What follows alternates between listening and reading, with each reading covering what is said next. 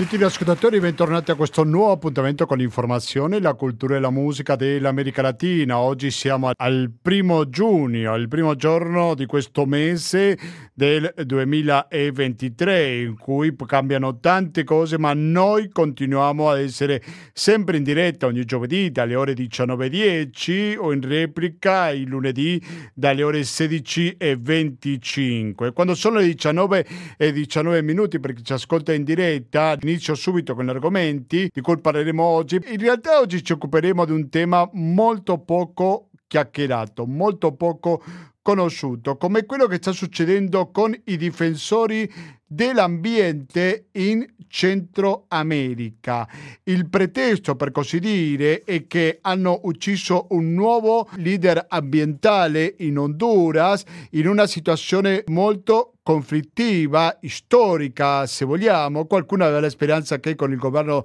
di Xiomara Castro potesse cambiare la situazione. Non so se è una questione di tempo, magari sì. Il discorso che fino adesso niente è cambiato in quanto alla poca protezione che hanno questi ambientalisti. Proveremo a capire non soltanto il caso di questo omicidio, ma anche di altre persone che sono stati ammazzati in Centro America. Faremo un piccolo accenno a quello che succede anche in Colombia con questi leader ambientali eppure in Brasile. Quindi ci sono diversi paesi latinoamericani dove vengono colpiti i difensori del ambiente anche a livello globale perché se uno guarda quando un difensore dell'ambiente è colpito l'America Latina o i paesi latinoamericani figurano sempre in prima linea ahimè. Però dal punto di vista più conosciuto è il vertice che si è visto in Brasile, si è concluso ieri.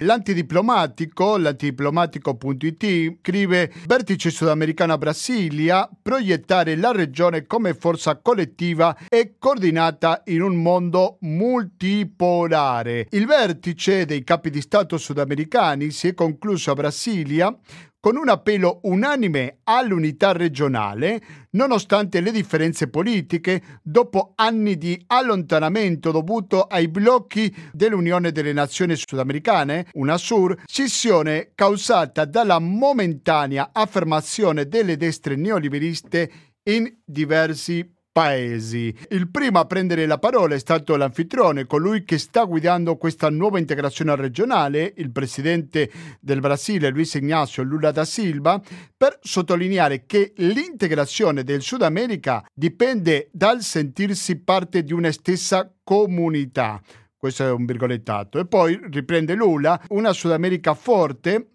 sicuro e politicamente organizzato amplia le possibilità di affermare a livello internazionale una vera identità latinoamericana e caraibica a osservato. Lula ha presentato 10 proposte per il futuro dell'area come l'approfondimento dell'identità sudamericana nella sfera monetaria, la riduzione della dipendenza da valute extraregionali, l'espansione di meccanismi di cooperazione all'avanguardia e la priorità a progetti ad alto impatto per l'energia fisica e digitale. Finché saremo disuniti, non riusciremo a fare del Sud America un continente sviluppato al massimo delle sue potenzialità, ha sottolineato il leader del Partito dei Lavoratori. Lula, tornato al potere a gennaio, ha affermato che l'integrazione dovrebbe essere un obiettivo permanente. Riapro virgolette, dobbiamo lasciare radici solide per le prossime generazioni, ha dichiarato. Una riunione dei capi di Stato sudamericani non si teneva dal 2014, quando l'ultimo vertice UNASUR si realizzò in Ecuador. La proposta di Lula ha trovato il favore degli altri leader regionali e poi fa una specie di riepilogo dei diversi paesi che sono stati presenti. Il primo per una questione di iniziali è l'Argentina, perché è stato presente Alberto Fernandez e ha detto che l'unità regionale dovrebbe essere una politica portata avanti in tutti i paesi del Sud America. Se pensiamo alla Bolivia, il suo presidente Luis Arce ha chiesto un meccanismo di consultazione e dialogo che permetta di, a virgolette, proiettare la regione come forza collettiva e coordinata in un mondo multipolare. Questo meccanismo dovrebbe imparare da esperienze passate e attraverso la complementarietà dei nostri popoli coprire questioni in ambito sociale, economico, ambientale e culturale, ha detto Arce. Se passiamo alla Colombia, il suo presidente, abbiamo nominato tantissime volte qui al latinoamericano, Gustavo Petro, ha chiesto la formazione di una voce unitaria della regione latinoamericana come meccanismo di difesa di fronte a un panorama globale che considera critico. Se ci spostiamo neanche di tanto, in Ecuador il suo presidente Guillermo Lasso, molto contestato, ne avevamo trattato un, un paio di edizioni fa qua latinoamericano, la grave crisi politica che sta vivendo l'Ecuador, dicevo, Lasso ha dichiarato che si tratta di un vertice importante per il futuro del Sud America. Crediamo che l'integrazione debba servire a migliorare la vita dei concittadini, la loro salute, la loro sicurezza, la loro istruzione, l'ambiente sono essenziali, ha dichiarato Lasso prima dell'incontro internazionale che si è svolto a porte chiuse. Si parla pure del Perù, che questo è un caso un po' particolare, bisogna dire, perché non è stato presente Dina Boluarte, Secondo affermano è per la sua impossibilità perché il regolamento interno glielo impedisce. Comunque è stato rappresentato il paese dal capo del Consiglio dei Ministri Alberto Ottarola. Boluarte è intervenuto in un video in cui ha affermato che ci deve essere pragmatismo nello stabilire un'agenda comune, mentre che se parliamo di un paese come l'Uruguay, quindi ci spostiamo verso il sud, un altro che ha insistito sulla necessità di porre fine alla tendenza di creare organizzazione è stato il presidente dell'Uruguay, Luis Lacalle Pou, durante il suo discorso. Basta con l'istituzione, ha affermato Lacalle Pou, che ha chiarito di avere serie differenze con l'UNASUR, ma ha esortato a usare meccanismi che abbiamo, virgolettato, per rafforzare i legami. Poi non poteva non essere al centro della cronaca, come spesso succede, il caso del Venezuela, il cui presidente Nicolás Maduro ha affermato che il mondo sta cambiando, virgolettato, e si sta muovendo rapidamente verso il multipolarismo, un mondo in cui la regione sudamericana, riapro virgolette, non può rimanere indietro. Lo abbiamo riconosciuto tutti, ha commentato il leader bolivariano alla stampa nel Palazzo Itamarati. Quindi questi sono un po' i paesi che sono stati presenti, finito ieri, in Brasile. Noi qua latinoamericano non potevamo non dare conto. Come non potevamo non dare conto, non soltanto questa trasmissione, bensì tutte le trasmissioni di Radio Cooperativa, del conto corrente postale che è il 120 82 301, del RID bancario, del pago elettronico e del contributo con l'associazione Amici di Radio Cooperativa che lo potete detrarre dal 5 per 1000. Quindi trovate tanti modi per contribuire con Radio Cooperativa. Per comunicarsi invece con questa trasmissione in particolare, magari ci aiutate con le vostre critiche a migliorare, potete farlo a latinoamericando-gmail.com ripeto latinoamericando gmail.com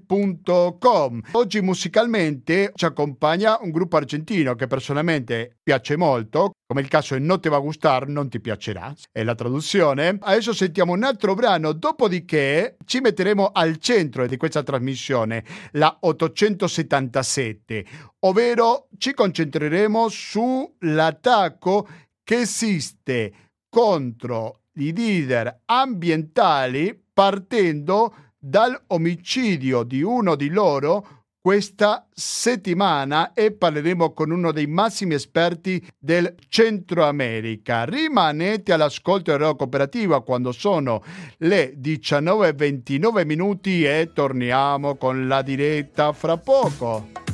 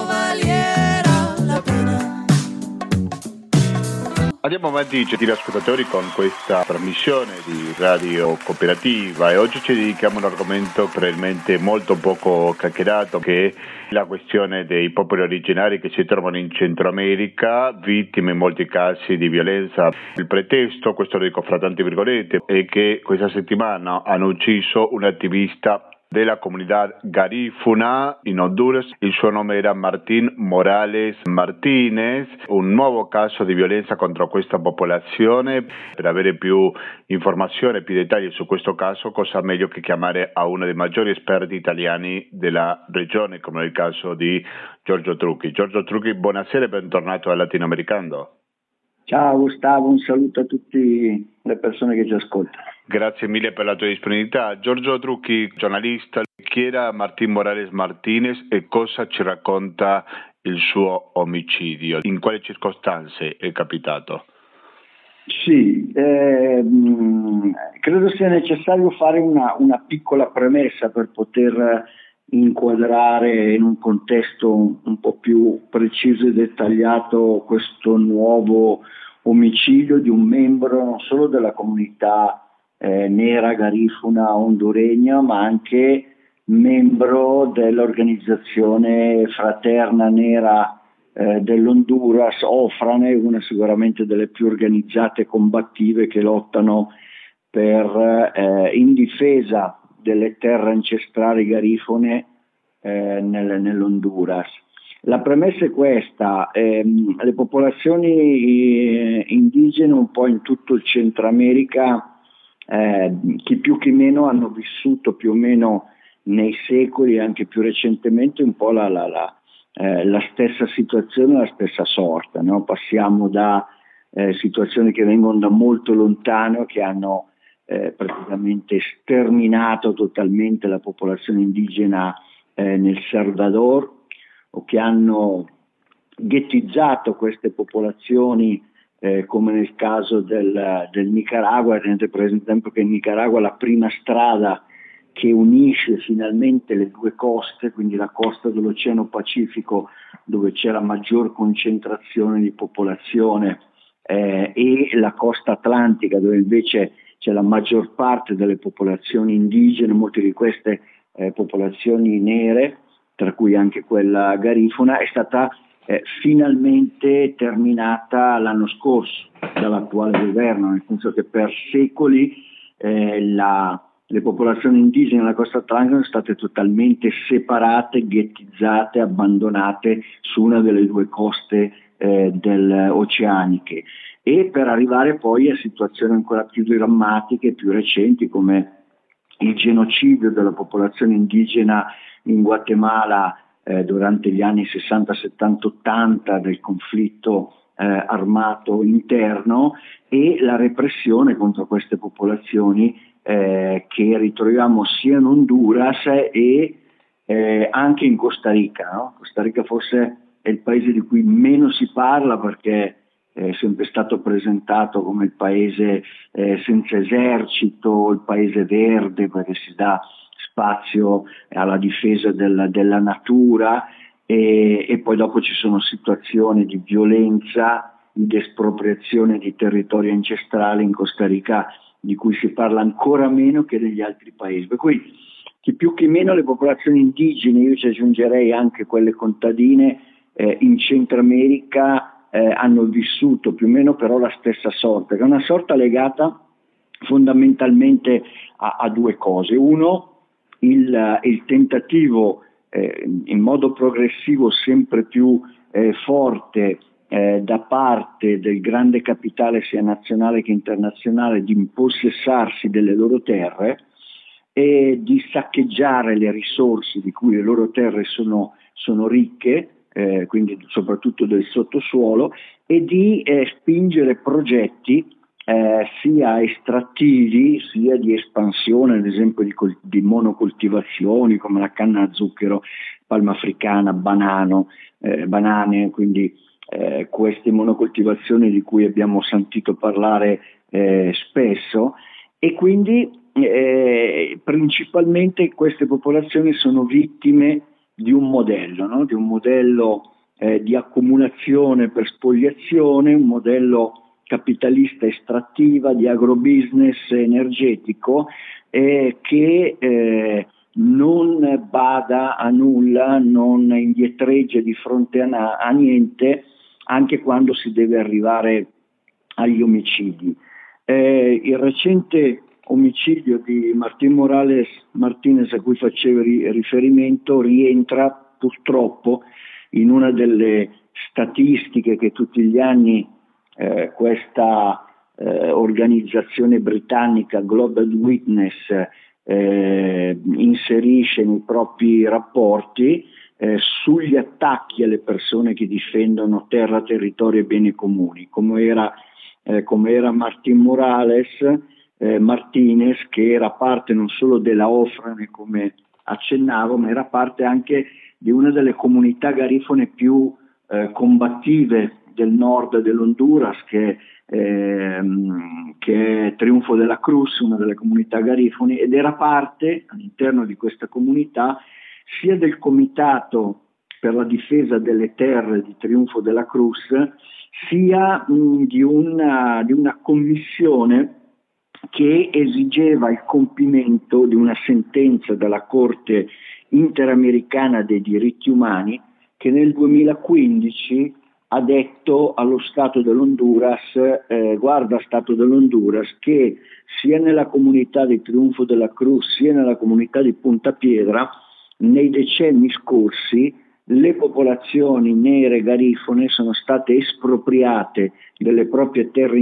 ancestrali eh, da eh, multinazionali che hanno eh, promosso sia l'espansione eh, dei grandi centri turistici eh, ma anche eh, l'espansione eh, delle monocoltivazioni, soprattutto in questo caso eh, della, della, palma africana. E quindi voi Stato, tu Stato, devi restituire, fare tutto quello che sia necessario per restituire queste terre. Sono passati otto anni, nulla è stato compiuto dallo Stato, nemmeno il governo attuale mh, di Xiomara Castro per il momento ha dato segnali eh, di voler rispettare, perché mh, questo vuol dire creare un grosso conflitto col grande capitale multinazionale e, mh, e quindi lui faceva parte anche di questa commissione che diceva questa sentenza è di una corte internazionale e deve essere rispettata. Lui entrerà, come dicevo, a far parte di queste statistiche, giusto per avere due dati già citati in un'altra occasione, credo, ma vale la pena ripeterli per eh, diciamo, com- come dato eh, che attesta appunto tutto quello che ho detto fino, a, fino ad, ad, ora. Nel 2021 è l'ultimo rapporto, è quello dell'anno scorso, fra qualche mese uscirà quello nuovo che riguarda il 2022. Quindi nel 2021 sono stati assassinati nel mondo 200 persone che difendono terra, territorio e beni comuni, circa 4 ogni settimana e mh, tra questi 200 il 78%, cioè 157 è stato assassinato in America Latina e tra i paesi più mortali, più mortiferi eh, per queste persone eh, abbiamo il Messico, abbiamo il Brasile, abbiamo la Colombia, abbiamo l'Honduras e solo in, al quinto posto diciamo le Filippine. Eh, e in misura minore ma sempre importante il Guatemala. Di queste persone, di questi dati, il 65% riguarda popolazioni indigene e piccoli agricoltori, che molto spesso sono la stessa cosa, molto spesso sono popolazioni indigene che sono anche piccoli agricoltori. Quindi il settore più eh, mortifero è proprio quello della espansione della, eh, delle miniere, dell'attività mineraria, eh, prodotti, prodotti no, eh, progetti energetici, sia idroelettrici e di, di, altro tipo, e il settore delle monocoltivazioni, eh, quello che dicevo prima. Negli ultimi dieci anni, gli ultimi dieci anni che quando hanno iniziato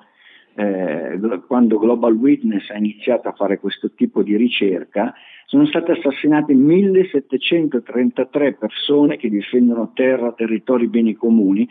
e i dati sono più o meno lo stesso, quasi il 70% è in America Latina e i paesi eh, dove è maggiormente pericoloso fare questo tipo di difesa e organizzare le comunità e i popoli sono sempre Brasile, Colombia, Messico, Honduras e Guatemala. Quindi vedete che eh, la relazione è stretta quando parliamo di quello che succede alle popolazioni indigene, ai piccoli contadini in Centro America, non possiamo scindere eh, da, regione, da, questa ragione. Quindi eh, questo succede non a caso, eh, non è solo un evento chiaramente razzista, anche se c'è sicuramente questo elemento, ma ha molto a che fare anche con questo modello, con un modello, ripeto, capitalista estrattivo che è anche, eh, che è anche profondamente eh, razzista. Quindi la morte di Martín Morales Martinez rientra proprio in, in questa situazione. Non è un caso che eh, solo cinque mesi prima era stato assassinato Riccardo Montero, lo stesso membro della comunità di Triunfo della Cruz, membro di Ofrane, membro del Comitato della difesa delle terre Triunfo della Cruz e ormai tre anni fa, perché quattro anni, sì, tre anni fa, eh, abbiamo quattro giovani difensori della terra e dei territori garifone che sono stati fatti sparire dalla comunità di Triunfo della Cruz, sequestrati e erano anche loro membri di questo comunità, comitato di difesa della terra e non sono mai più apparsi, per cui eh, le popolazioni garifone, oltre a denunciare il continuo attacco e la repressione, eh, gli attacchi mortali contro, contro, di loro e contro le loro comunità, denunciano totale, la, la, totale impunità di questi, eh, di questi omicidi e la collusione della politica e delle forze armate eh, con questo tipo di, eh, di, di, delitti e la totale inadempienza, ripeto, di questa eh, sentenza eh, della Corte Interamericana dei Diritti Umani. È ovvio che quando c'è in tutti questi casi totalità, 100% eh, di impunità, non fa altro che come dare un, un assegno in bianco alle forze reazionarie legate al grande capitale nazionale e internazionale per andare avanti a fare le stesse cose perché non c'è una risposta da parte della giustizia. E molto spesso si vede chiaramente che c'è una collusione diretta fra eh, le imprese che attuano questo modello, la politica, i governi e eh, le forze armate che sono la mano armata sono le forze repressive eh, che poi mettono in atto questo tipo di, di strategie assassine.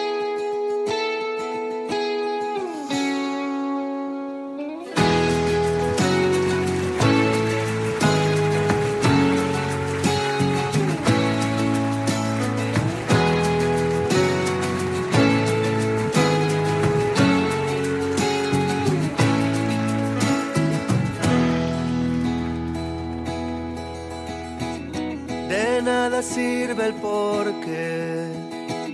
De nada sirve el valor, de nada sirve volver, de nada sirve.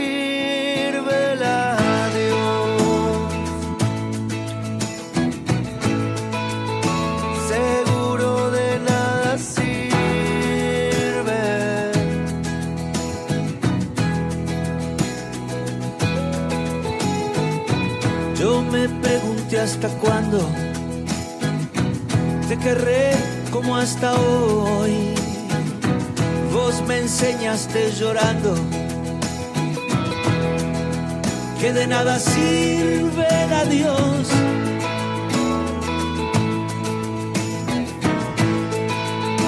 Seguro de nada sirve mi amor.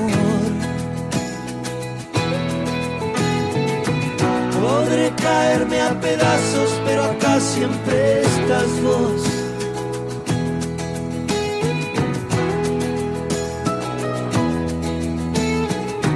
Siete all'ascolto del latinoamericano, dall'altra parte della linea ci risponde Giorgio Trucchi, esperto in Centro America, sto pensando anche al caso colombiano dei leader sociali uccisi che molte volte anche lì era la difesa della terra che hanno pagato molto caro.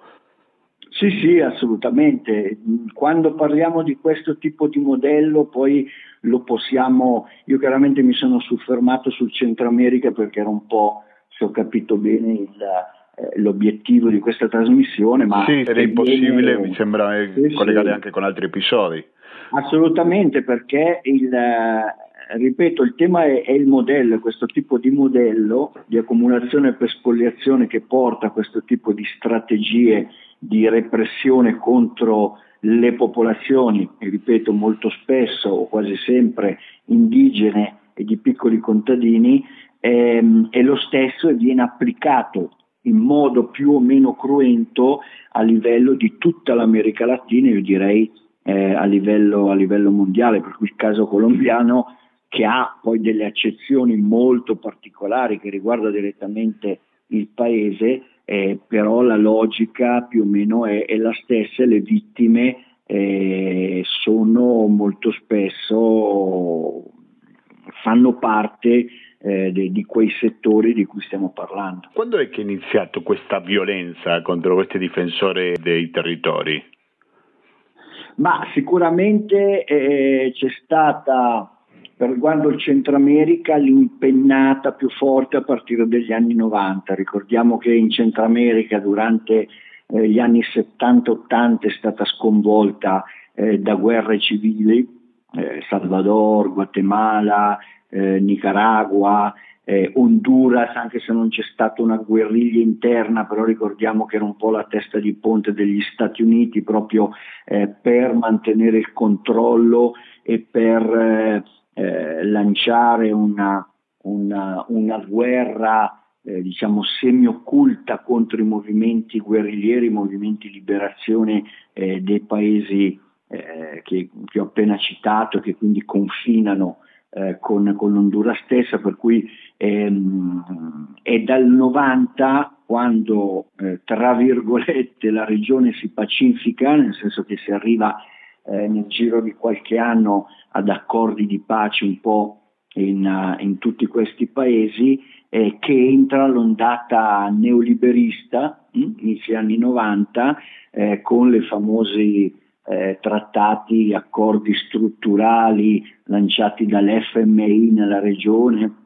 eh, garantendo che questo avrebbero portato eh, controllo macroeconomico e benessere e riduzione della povertà e esattamente hanno fatto il, contro- il, il contrario e hanno aperto le porte proprio all'invasione eh, di queste eh, multinazionali, di questo capitale multinazionale eh, sia statunitense sia europeo, eh, che nel giro di una decina di anni hanno portato i livelli di povertà e povertà estrema a livelli mai visti prima nella, nella regione e eh, a un graduale, per il modo accelerato, eh, controllo e accaparramento in poche mani eh, delle terre, dei territori senza guardare in faccia a nessuno. Per cui anche qui con le differenze che ogni paese può avere, però mh, abbiamo visto un'avanzata quasi inarrestabile, quindi chiunque eh, cercasse di frenare e eh, reclamasse i propri diritti eh, su terre, territori e frenare il saccheggio si stava cominciando a fare dei beni comuni, eh, ha dovuto subire eh, tutta una serie eh, di attacchi che vanno dal, dagli attacchi da campagne eh, pubbliche a minacce, a persecuzioni, fino ad arrivare in molti casi, come, come ho citato prima, proprio alla, all'omicidio. No? E quasi sempre si tratta di eh, uccidere persone che non hanno un peso a livello nazionale e internazionale, cioè hanno un grande peso a livello di comunità, perché lì sono eh, dove si svolge la lotta, ma sono figure eh, che poi eh, quasi sempre, tu lo citavi all'inizio, eh, i media e ancora meno eh, quando parliamo del mainstream eh, si interessano o fanno conoscere o diffondono la notizia perché non è una notizia eh, di rilevanza secondo loro eh, internazionale. Questo facilita ancora di più eh, l'impunità e quindi facilita ancora di più una moltiplicazione, una ripetizione eh, di questo tipo di, di, di dinamica eh, assassina. Forse l'unico caso in cui avevano fatto male i conti, l'abbiamo detto più di una volta, e se ne sono viste poi le conseguenze, è stato il caso in Honduras di Berta Cassia dove per la prima... Esattamente, questo è sicuramente un caso molto rappresentativo di quello che subiscono esatto, questi popoli. Esatto, lì è stato proprio un, un io dico sempre, è stato proprio uno spartiacque eh, perché per la prima volta eh, non per la prima volta, sto parlando chiaramente del Centro America, poi abbiamo molti altri esempi invece in altri paesi come in Brasile, eh, però per la prima volta in Centro America una persona di rilevanza internazionale che aveva appena ricevuto un premio importante a livello internazionale come il premio Goldman eh, viene assassinata e questo crea uno scandalo mai visto, mai visto prima. Probabilmente lì eh, c'è stato anche un, uh, un, errore di calcolo da parte della mano assassina e della struttura criminale che ha portato, ma è veramente un caso. Generalmente le principali vittime sono leader comunitari che nessuno conosce a livello nazionale, ancora meno internazionale, e dove diventa veramente molto difficile far trapelare eh, quanto sta eh, a, accadendo in paesi come ho citato come l'Honduras, come il Guatemala, eh, come in altri casi anche il Salvador e in parte, ripeto, il, il Costa Rica di cui si parla molto poco. Giorgio Trucchi, una delle altre notizie che ci sono state negli ultimi giorni è che il congresso brasiliano, ci sono tanti conservatori che controllano questo congresso, si è mosso per togliere fondi ai ministri dell'ambiente dei popoli indigeni. Chiedo scusa se ti faccio ampliare un po' troppo il panorama, però mi sembra che anche questo è un segnale della difficile situazione che vive chi difende l'ambiente, giusto? Non so sì, se hai qualcosa sì, riguardante questo cambiamento pure in Brasile. Assolutamente, ma assolutamente, nel senso che le forze reazionarie eh, nei paesi dell'America Latina, poi ricordiamo Brasile eh, ha vinto Lula, eh, ma sappiamo che a livello eh, poi delle due Camere c'è una maggioranza forte delle, parti, delle, delle forze più conservatrici, quindi non stupisce questa decisione e eh, ripeto, fa esattamente parte, cioè perfettamente in linea eh, con quello che dicevo prima. Eh, nei dati che ho dato prima, il Brasile non è un caso che figura l'anno scorso come il terzo paese più mortifero per chi difende terra, territorio e beni comuni e negli ultimi dieci anni è in assoluto al primo posto con in dieci anni 342 eh, difensori assassinati. Poi teniamo presente anche questa cosa, questi sono i dati che dà Global Witness e nei suoi rapporti dice sempre molto chiaramente occhio, questi sono dati enormemente sottostimati perché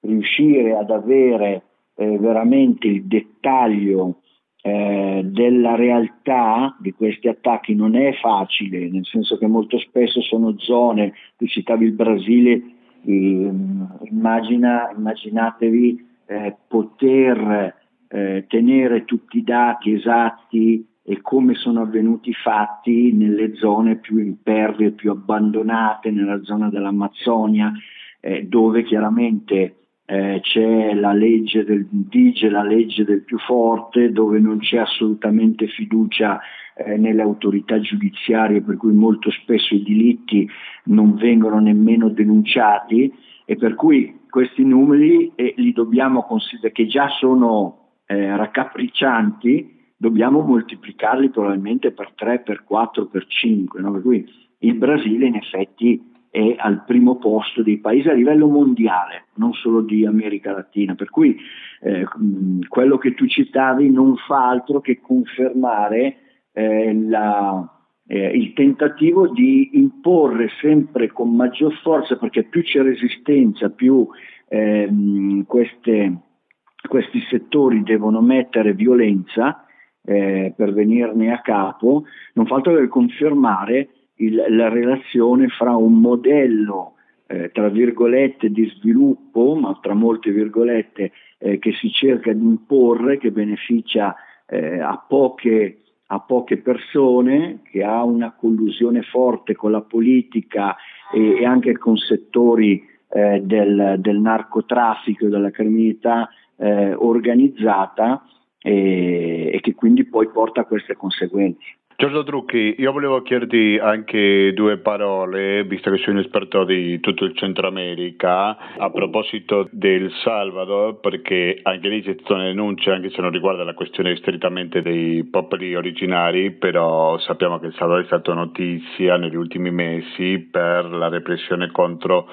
i Maras, che ha ridotto sicuramente i tassi di omicidio di violenza nel paese per un costo molto alto per quanto riguarda la violazione dei diritti umani. È stato ricordato questa violenza inumana contro parte della popolazione, quindi cosa possiamo dire al riguardo? Hai qualche novità con questo tema, Giorgio?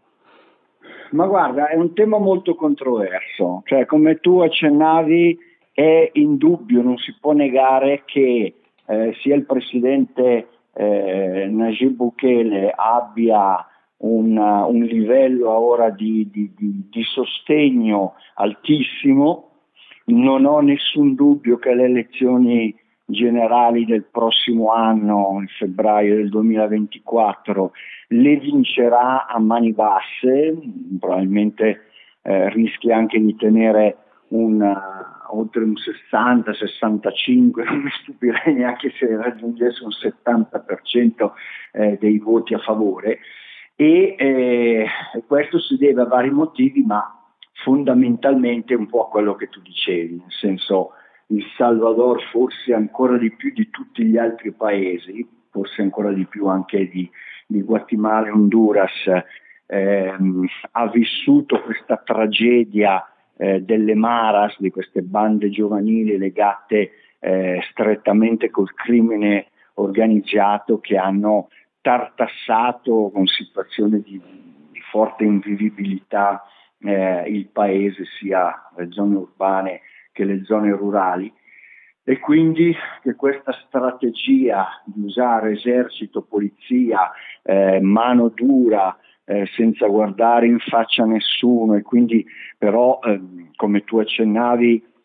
una strategia che poi porta ad annullare molto spesso le differenze e a entrare a, a gamba tesa su, su, tutto quello che ti capita davanti, per cui si parla di 60, 50, 60, 70 mila eh, persone arrestate. Quindi indubbiamente questo ha portato dei risultati e la popolazione in sua maggioranza è, è, è contenta di questo perché sente che finalmente eh, può vivere, può stare tranquilla, può andare avanti con le proprie piccole attività commerciali senza dover pagare l'imposta di guerra, senza essere minacciata, senza essere estorsionata continuamente.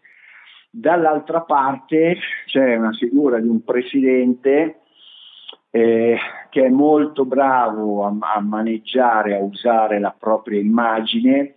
che fa finta di essere anti, anti-Stati Uniti e si propone come vittima di questo mostro del nord eh, che gli vuole imporre che gli vuole imporre cose, ma che alla fine eh, bisogna parlarci chiaro, cioè eh, Najib Bukele arriva a fare questo perché l'accordo che aveva stretto, e ci sono tutte le prove, come i governi precedenti con le Maras,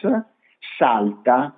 e quindi dice vabbè fino a qui arriviamo, adesso entro a gamba tesa su tutto questo. Quindi c'era la, la dinamica era la stessa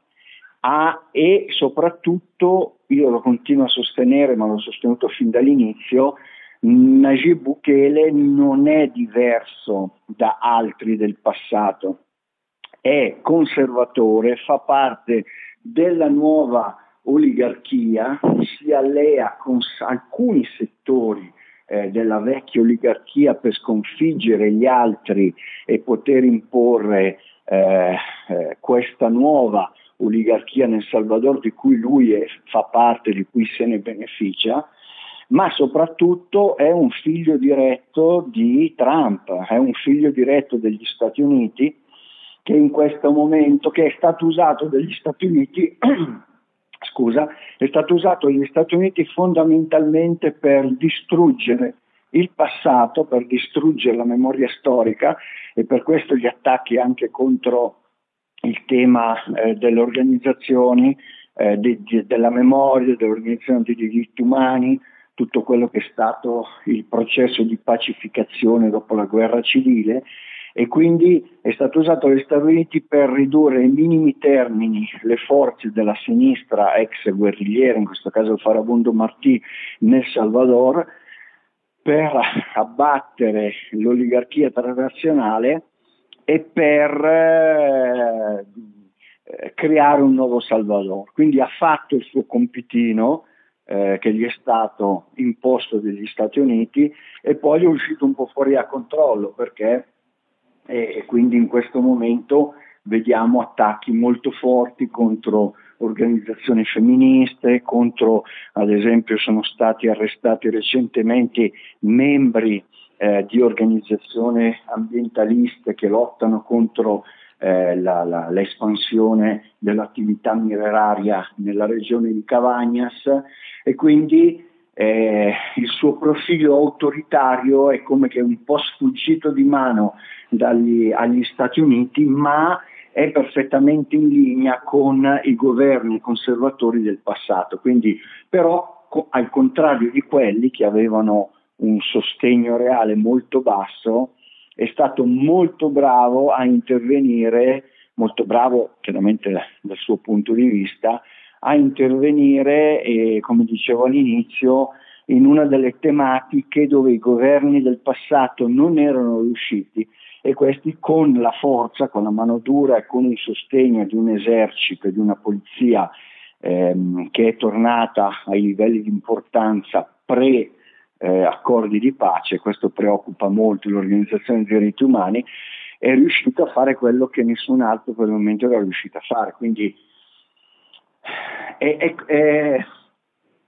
è difficile fare un'analisi, no? perché i risultati da un certo punto di vista la popolazione li vede, però a quale costo? Eh? Questa è la grossa eh, domanda, il punto di domanda che resta aperto su un paese come il Salvador. Sì, sembra una spirale difficile da uscire perché se la gente piace quello che fa, direttamente se c'è un sostegno popolare è molto più difficile fermare un'azione di questo tipo. Esattamente, proprio così. Benissimo. Io ringrazio tanto Giorgio Trucchi, lo ricordo giornalista che da tanti anni abita in Centro America, esperto in questa regione. Grazie mille e alla prossima Giorgio.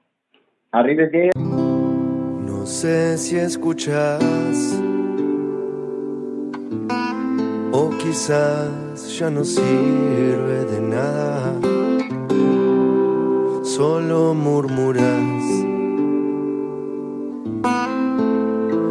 solo me das vuelta la cara. Ayer no más, tu sol me entusiasmaba. No llorabas por mí, no llorabas por nada. Dejaste que el dolor te curtiera la piel. Ojalá no sea tarde para volver a nacer, para poder levantarte. Me encantaría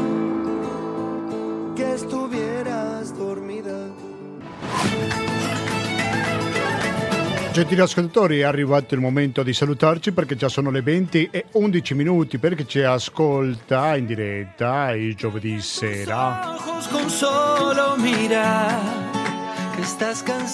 Dopo aver sentito un'estensa ma mi sembra molto proficua intervista con il giornalista Giorgio Trucchi raccontandoci di una zona del mondo molto poco conosciuta come lo è il Centro America. Si parla del Centro America, ne abbiamo parlato anche noi il giovedì scorso per la questione migranti che vogliono arrivare agli Stati Uniti, però al di là dei transiti, quelle che vanno, vengono, comunque c'è molta gente che sta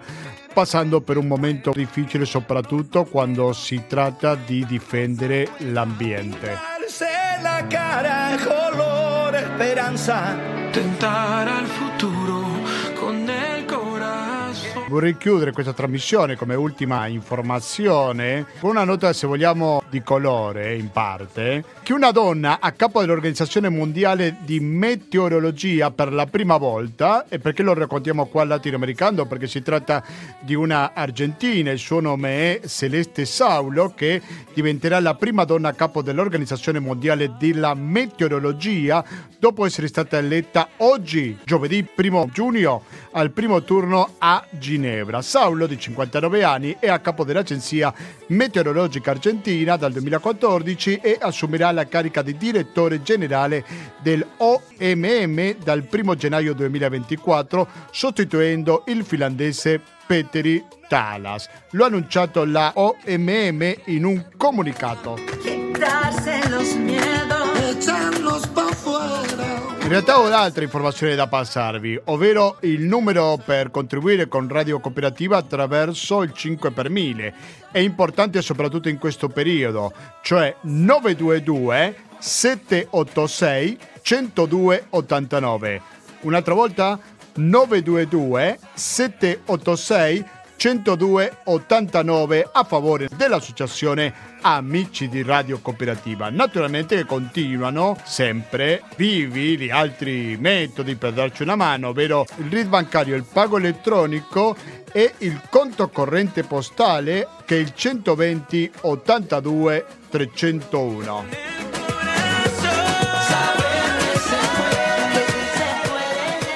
Diteci la vostra per migliorare o per ripetere se c'è qualcosa che vi è piaciuto, sia di musica, di attualità, di cultura, basta che riguardi l'America Latina. La mail è latinoamericando-gmail.com. Lo ripeto, latinoamericando-gmail.com.